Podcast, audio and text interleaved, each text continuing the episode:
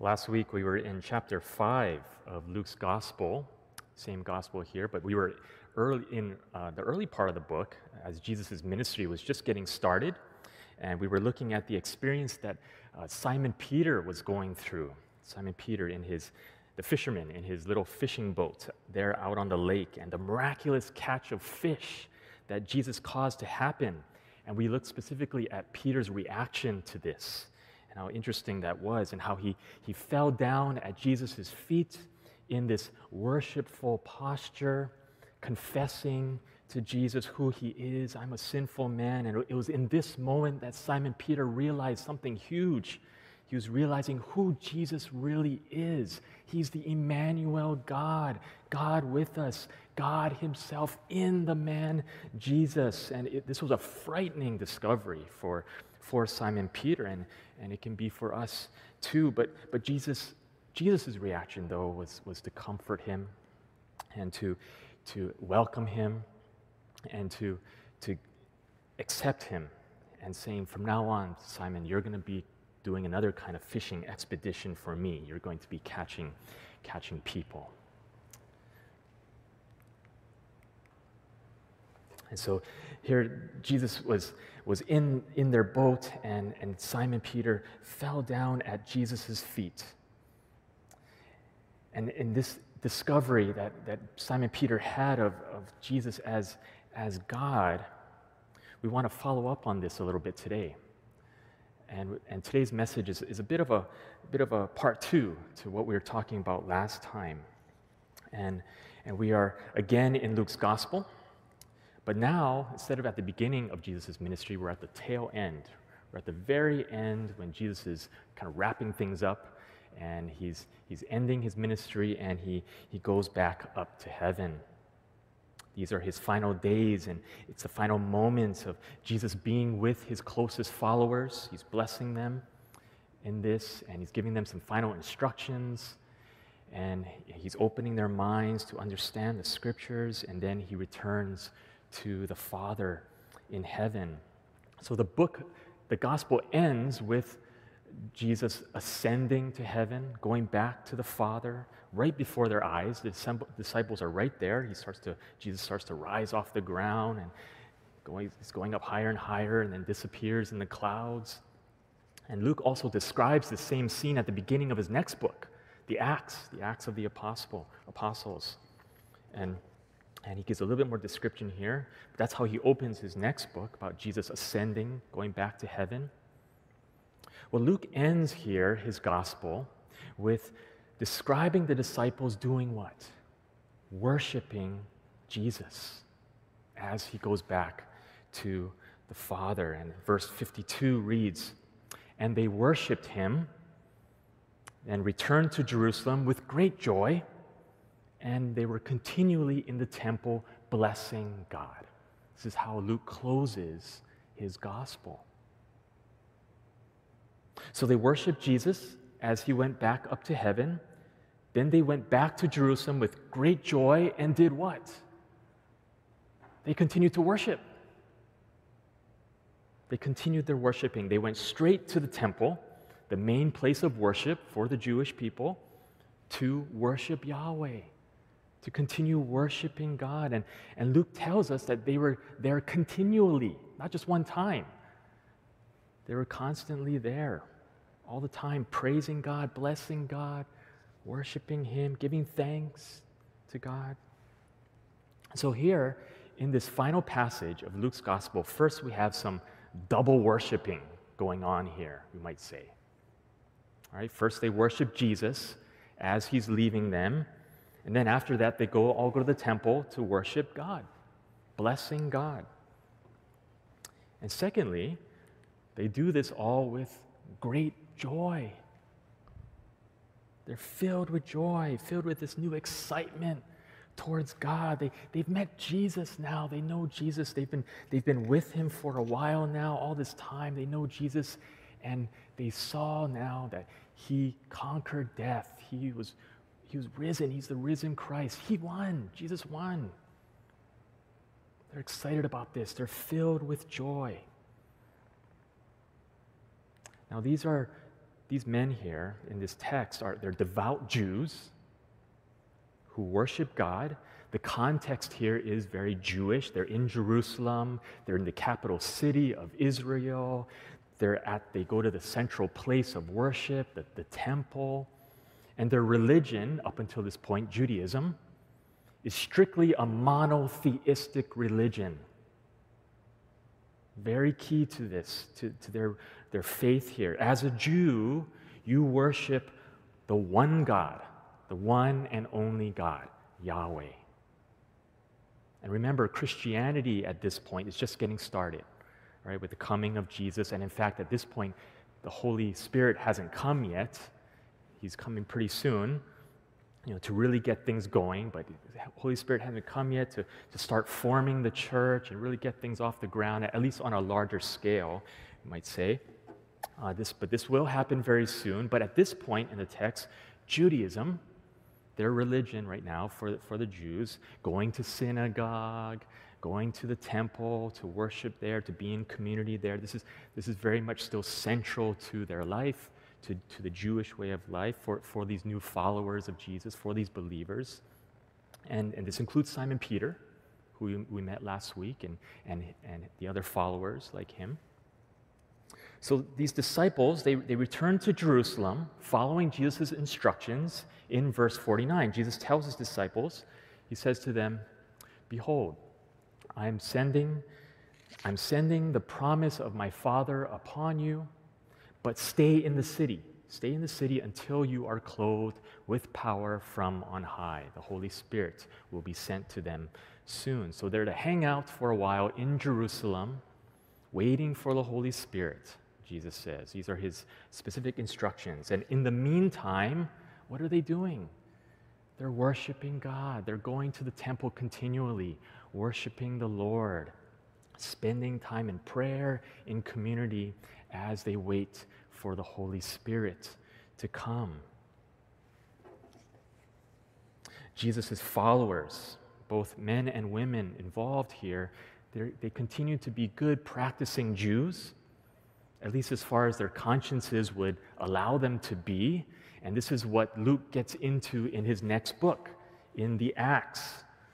How Jesus' followers eventually run into opposition for their faith in Jesus. They run up against the, the, the teachings and, and the viewpoints of the Jewish religious leaders who oppose them for this faith in, in Jesus. And Luke goes on to describe all of this in, in his um, next book. Um, but it's, it's all about how they, these followers choose to worship the Lord Jesus and the implications of that and how this kind of gets them into trouble with, with the Jewish traditions and, and, and interpretations of that, I'd say, and, and the teachings of, of the Jewish faith. But see, the intention here, the intention with Jesus coming and ushering in the good news of the kingdom of God, gathering his followers around him, making disciples, his, his preaching ministry from day one, from the, to the time he went back up to, into heaven, all within this, this Jewish context here. All of this, all of this was, was never meant to make these good practicing Jews kind of turn against their religion or, or to become anti Jewish in that sense, or, or to turn them against their, their faith uh, in the sense of completely supplanting their, their faith or, or to start to undermine their, their devotion to, to the scriptures, to the prophets, to the law, and things like that. That, that was never the intention here uh, of Jesus. And, and Jesus talks about this uh, all, all throughout his, his ministry here. Rather, Jesus came to refresh all of these things. He came to renew these things, to, to shine some new light on, on, this, on their faith and who they are as Jews, who they are as the people of God, and to help clarify for them, help, help to maintain their true identity, identity as the people of Israel, as the chosen people of God. What, what does it mean? What does it really mean to be the people of God? as a Jew. And Jesus came to refresh all of this for them, not to turn them against their, their religion. And Jesus was all about this.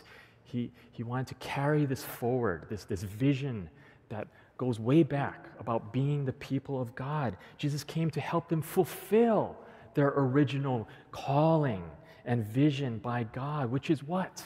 Which is what? To be a called out people, to be a holy people unto God, to be that light to the nations, to fill the earth, to fill the world with the knowledge of God, with the goodness of God, that God would work through these people to bring Him into the world and into the nations of the earth. As it says in Isaiah 49, this is their calling I have made you a light for the Gentiles, the rest of the nations, the non Jewish people, that you may bring salvation to the ends of the earth. This is their calling. And Jesus came to clarify this.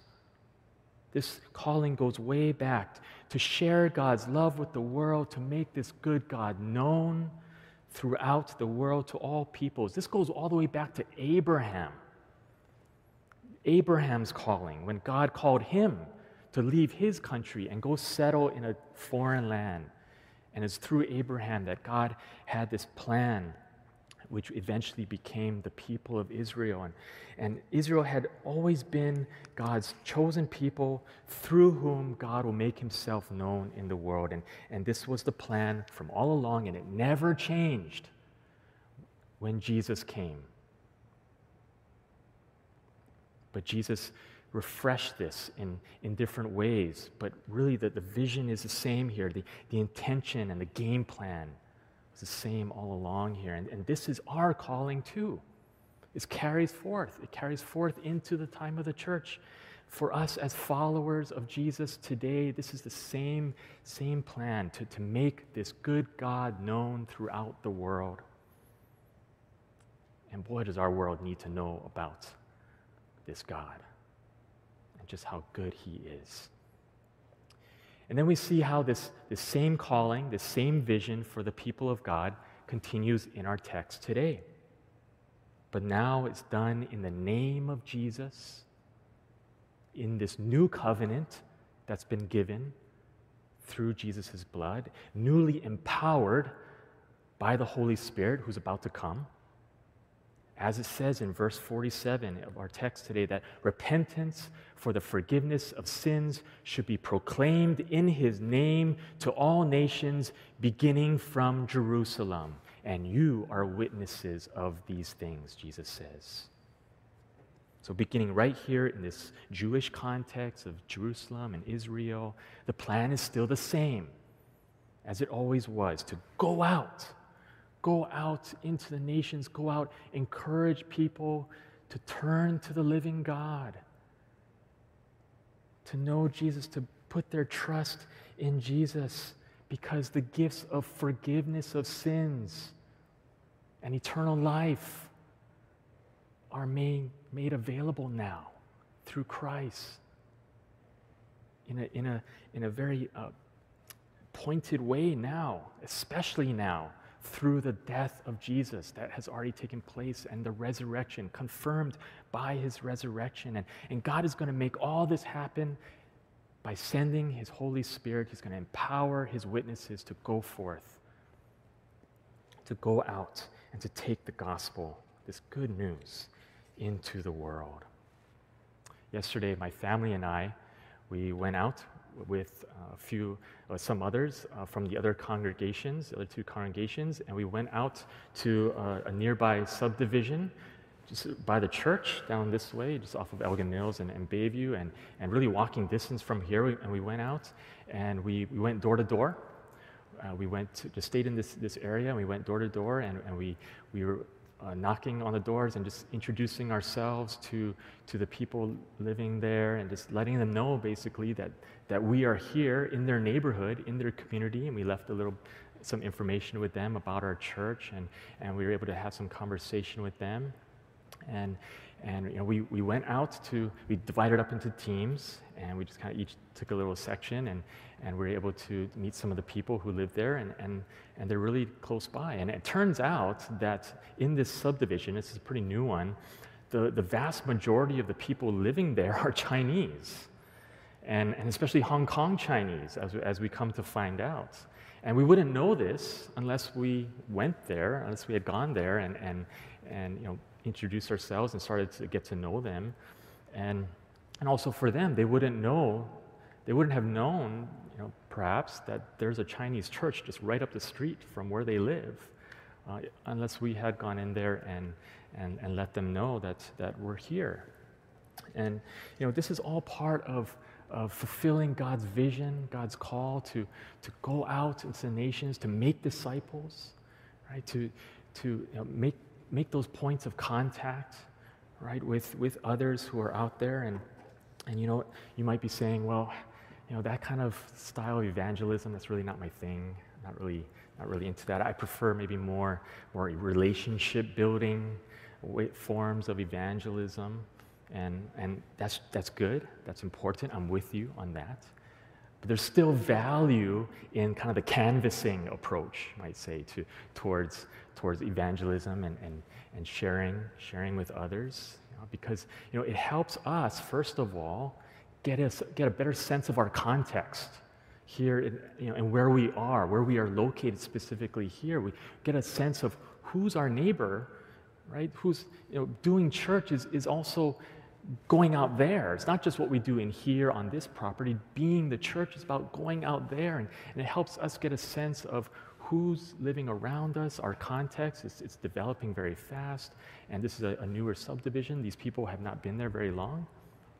Helps us get a sense of, of who is, is around us in our community, and it helps us, helps, helps them, helps them get a sense of their context, their community, where they live that, oh, there's a church up the street from where I live and where I'm invested in.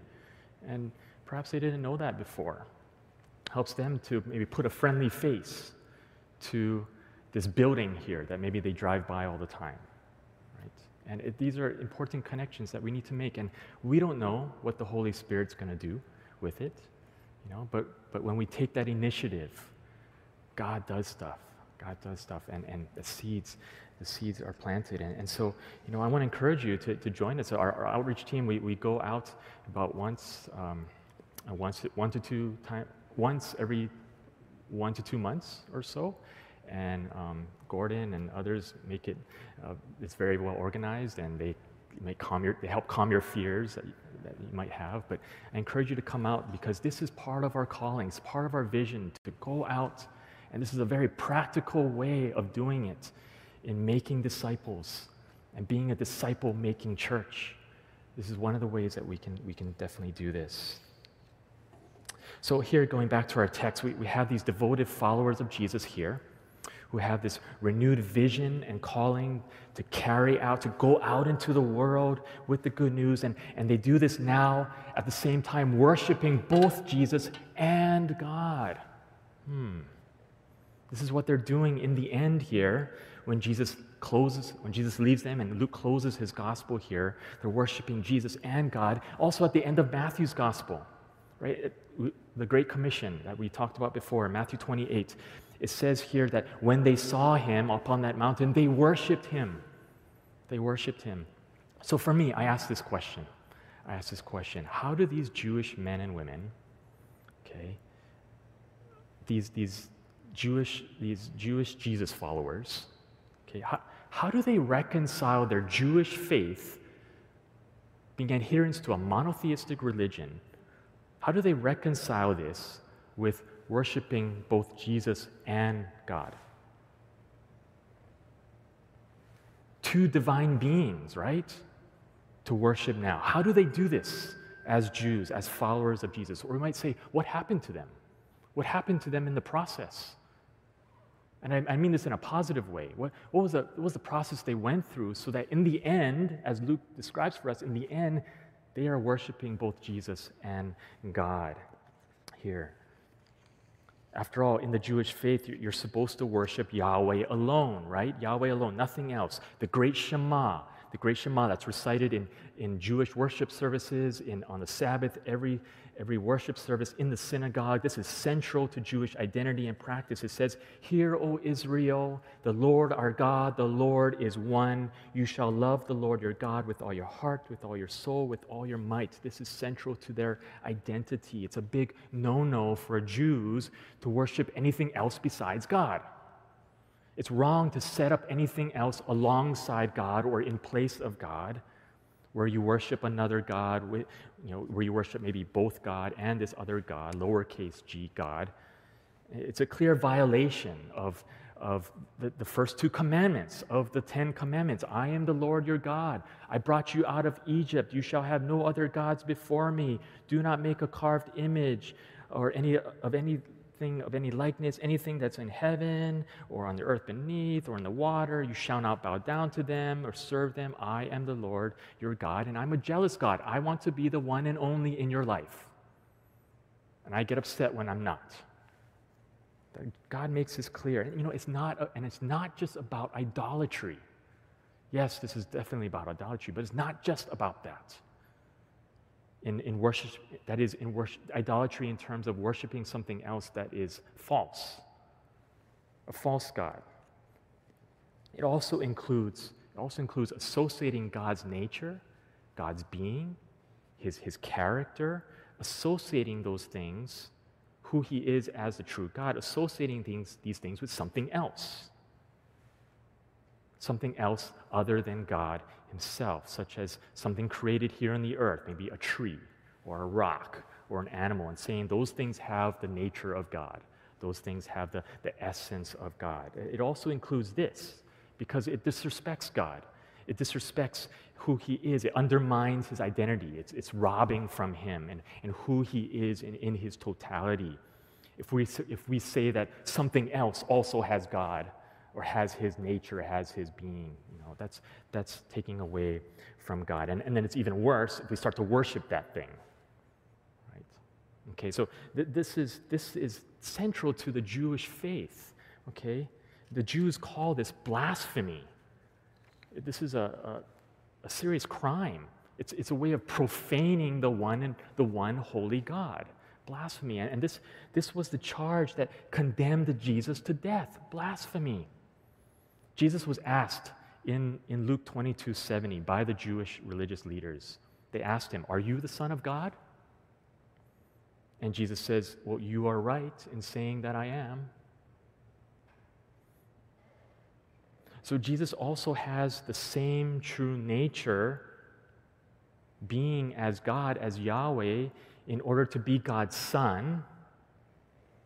And so it essentially makes Jesus God in his in his being. And this is also who, what Jesus would have to be if his claim, which he makes uh, in, the, in this uh, passage here, uh, about being seated in a position of authority and at the right hand of the mighty God, Jesus claims this, and he would have to be the Son of God. He would have to be God for him to be, have such authority. And so he is affirming that he is God. And, and as scandalous as this may be and sound for Jews, when we put this up against the backdrop of the Jewish religion, this is actually the one crucial piece that leads Jesus' followers to worship both Jesus and God and, and to be okay with that, to have no issue with this. In fact, it gives them great joy, right? As we see, it gives them great joy to do this and to do it continually, to keep on doing it. They're filled with praise and adoration. For these followers of Jesus, as they carry out the mission and vision of God, as they proclaim the kingdom of God as the people of God, they feel there's no violation. For them, there's no violation here of their faith, of their monotheistic religion that says to worship Yahweh alone. Because to them, to them, worshiping Jesus, they are still worshiping the same God. This is the end result that these disciples arrived at. This was the process they went through. And so, getting back to our earlier question here, how did they do this? What was this process that happened to them over these past few years that caused them to be okay with this and to be these kinds of worshipers? Well, from the moment they started following Jesus, it was they embarked on, on a journey of discovery. They discovered and learned a lot of things while following Jesus, but the one thing they came to learn very well that was key to their faith was the deity of Jesus. That Jesus is actually God. And this is crucial to their faith as a Jew. They had to nail this point. And the story we looked at last Sunday with Simon Peter in the fishing boat, this is a huge example of this, a, a prime example of this. We met Simon Peter at a major turning point in his faith and in his journey. He was on this journey of discovery. And in that boat, he realized that Jesus is God. There at Jesus' feet, you know, worshiping there, in that posture there, right? In, in his boat. This boat that's full of all kinds of fish, right? And they're about to sink, right? but it's in that moment that Peter calls Jesus Lord.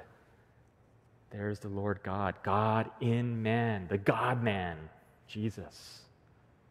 And there are many other stories and accounts and episodes throughout the Gospels that focus on this process, this process of discovering who Jesus really is, that he is God. I'm sure you can think of some of them, some of these, some of these stories. How about when Jesus calmed the storm? The disciples really hit the disciples in that, in that moment. When they saw Jesus walking on water. In fact, it says they actually worshiped him when they saw that, when he climbed back into the boat. And they said, You are the Son of God. All these aha moments for them. How about when Jesus healed the paralytic, brought in on a mat by his four friends? Yes, Jesus healed the paralytic. That was amazing. But what was Jesus' main point, though? What was the point he really wanted to make there? He wanted to make the point that he forgives sins. But only God can do that. Only Yahweh alone can forgive sins. So the point he wanted to make here is that I too have the authority, Jesus is saying, to forgive sins. I too have that power essentially claiming that he's God. And to help everyone believe that he is God, that he has the same authority here when it comes to the forgiveness of sins. And so these kinds of stories and accounts, they go on and on, they go on and on, but, but you start to see a pattern here. You start to see a, a pattern of this process that the disciples are going through to understand who Jesus really is the deity of Jesus. And if you go into the other parts of the New Testament, it's all over the place about language about Jesus as God. So, to bring, bring all this to a close, you know, we may not be Jewish.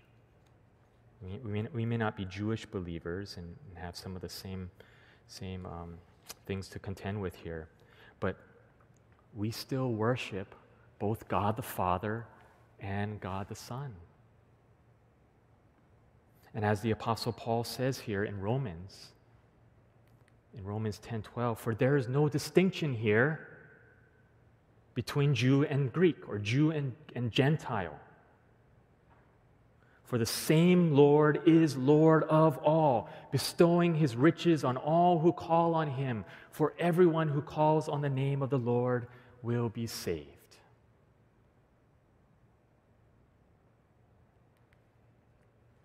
Let's ask ourselves this question today Who is Jesus to you?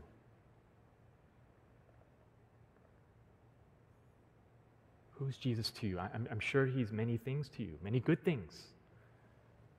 He's your Savior, He's your Redeemer. Maybe you call him your best friend. That's great. Maybe he's, he's your healer. Maybe He's brought you through something that involved healing in your life. You call him your healer. Maybe he's, he's someone who has, has really been a source of comfort for you in your life. You, you call him all these things. That's for you, and that's good. But all of these things that Jesus is to us, as, as important and, and as special, and as, as, as true as, as they are for us, all these things come alive.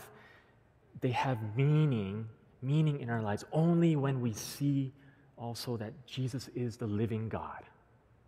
He's also the living God, manifested as the Son, as the Son of God, the Son of the Father, this divine Jesus divine Jesus, he, he makes all these things about who he is, whatever that might be for you. He makes all these things real. They come, come to life when we accept him as the Lord God, the living God over our lives right now, today. Yes, he was a good teacher. Yes, he taught some really cool things a long time ago. Yes, he did some amazing miracles a long time ago. Yes, he died on the cross for my sins. I'm very thankful. He did this back then, and, and we can all enjoy the benefits of this today, all these things today, by accepting him. But at the same time, he's also the risen Christ, he's the ascended Christ who went back to the Father, who was victorious over death. And right now, as we speak, he is seated at the right hand of the Father as the Son, as the risen Christ. He is the King, but he is all of these things as God, as the Lord God who reigns over us, who reigns over this world, who reigns over our hearts. And He does so in love, He does so in truth, He does so in righteousness. And until we really take hold of this, until we, we really realize this and, and, and accept this in our lives, it's, it's only then, it's only then can our, that our relationship with Jesus really comes to life, really becomes an abiding one in Him that's, that's real. It's, it's a living relationship.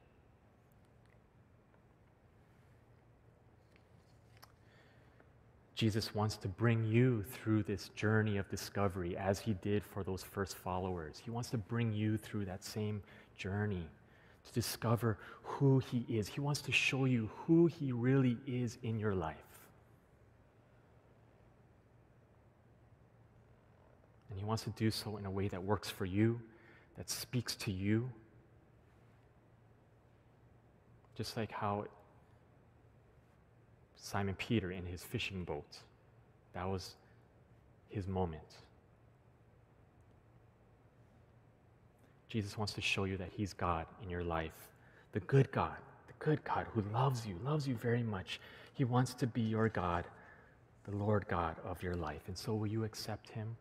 Will you receive him into your life? Will you let him be this in your life? And, and not just on Sundays, not just today, not just here, but every day and wherever you go. Let him be the Lord God in your life. And maybe it's, maybe it's a first time for you, but for maybe for others, maybe you need some refreshing on this to make Jesus the Lord of your life again to help renew your relationship of Jesus as, as the one and only Lord God of, of my life. The one and only. In the end, when Jesus is your Lord and God, then you know what's going to happen? Just like those first followers, the worship is just going to flow out. It's just going to flow out. You're going to be filled up with worship and you're going to be filled with great joy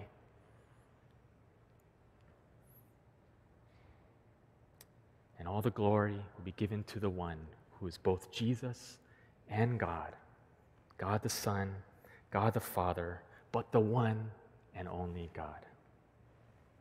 So is he your one and only? Let's close in prayer. Thank you, Lord. Thank you, Lord, for loving us so much. Thank you for showing us who you are. You are the amazing God, God the Father, Son, Holy Spirit, three in one. It's hard to get our, our heads around.